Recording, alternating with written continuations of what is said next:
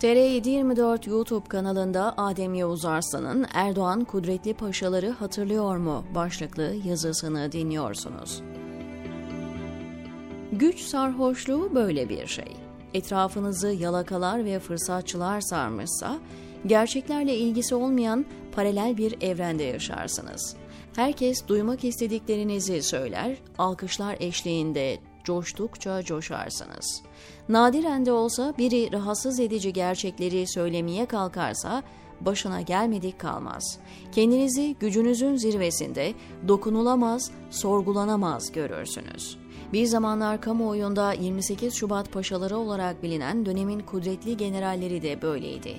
Asar keser, siyasete, medyaya ayar verir, küçük dağları yaratmış edasında dolaşırlardı. Kendilerine o kadar çok güveniyorlardı ki yaptıklarının suç olduğunu bildikleri halde itiraf etmekten çekinmeyip üstüne 28 Şubat 1000 yıl sürecek derlerdi. Fakat bırakın 1000 yılı, 10 yıl bile olmadan postmodern darbeden eser kalmadı. Bir dönem ağzının içine bakılan, önünde el pençe divan durulan paşalardan da eser yok. Bir kısmı ilerleyen yaşlarına rağmen yargıda hesap veriyor. En önemlisi bugün o lanetli müdahaleyi iyi hatırlayan neredeyse kimse yok. Bayram değil, seyran değil, neden 28 Şubat hatırlatması yaptığımı düşünebilirsiniz. Hemen anlatayım. Cumhurbaşkanı Recep Tayyip Erdoğan dün Polis Meslek Yüksekokulları mezuniyet törenine katıldı. Ekonomiden CHP içindeki çatışmalara kadar her alanda konuştu. Konuşmasında bir ara 15 Temmuz'a değinip 7 yıl değil 70 yıl geçse de unutturmayacağız dedi. 28 Şubat paşalarını hatırlatan bir tonda konuştu. Sonrasında diğer siyaset gündemlerine devam etti. 15 Temmuz 2016 askeri darbe girişimi gibi çok önemli bir olayın üzerinden 7 yıl gibi kısa sayılabilecek bir zaman dilimi geçmişken, gücünün zirvesindeki bir ismin unutturmayacağız vurgusu yapması aslında savaşı zaten kaybettiğini gösterir.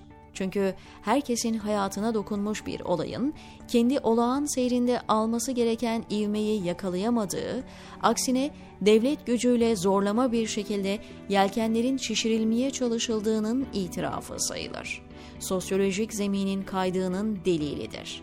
Kaldı ki 15 Temmuz gibi her yerinden şapır şapır dökülen bir komplo kumpasın bütün sansür ve baskılara rağmen 2 sıkımlık canı var.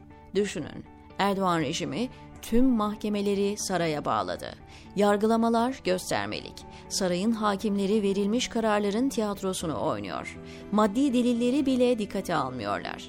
Kısacası zaten verilmiş olan kararları basıp geçiyorlar. Medya hakeza. Havuz medyası ve sözde muhalif, özde yandaş olan muhalifimsi medyada elinde. Kol kola tekmili birden sarayın türküsünü söylüyorlar. Yani kumpas mağdurlarının sesini duyan, duyuran yok. Ona rağmen bir avuç sürgün gazeteci geride kalan 7 yılda rejimin resmi 15 Temmuz söylemlerini delik deşik etti. Kamuoyu tam olarak o lanetli günde ne olduğunu henüz kavrayamamış olsa bile en azından eniştem aradı, eşim söyledi yalanlarına itibar etmiyor. Yıllardır hücrede tutulan, ailesi üzerinden ölümle tehdit edilen sanıklardan Gökhan Sönmez Ateş'in kısmi ifşaatları bile sarayı telaşlandırdı. Dönemin Genelkurmay Başkanı Hulusi Akar, Özel Kuvvetler Komutanı Zekai Aksakallı ve Müstafi Amiral Cihat Yaycı Allah'ını seven defansa gelsin mantığında ekrana koştular. Karşılarında gerçek gazeteciler olsa bırakın bu 3 ismi, Hulusi Akar bile dağılıp bütün hikayeyi açık edecekti. Kendilerince kontrollü ve güvenli bir sahada olmalarına rağmen bir sürü açık verdiler. Dediğim gibi, bir de bu isimlerin gerçek bir gazetecinin karşısına çıktığını düşünün. 2 soruda sırtları yerden kalkmaz. Kısacası Erdoğan gücünün zirvesinde ve devleti tüm aygıtlarıyla birlikte elinde tutuyorken bile resmi 15 Temmuz söylemi ciddi mevzi kaybetti, yara aldı. Bir de gücünün zayıfladığını, rejim elitleri arasında çatlaklar oluştuğunu ve dahası medyanın, yargının birazcık olsun özgür olabildiği bir ortamı düşünün. Bugün kahramanlık hikayeleri yazanlar yarın ihanet söylemlerini dillendirecekler.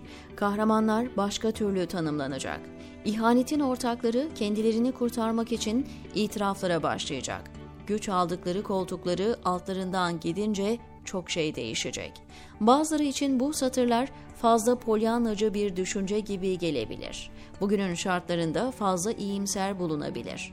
Ancak hatırlatayım, bu tespitim, iddiam yaşanmış Türkiye gerçeklerine dayanıyor.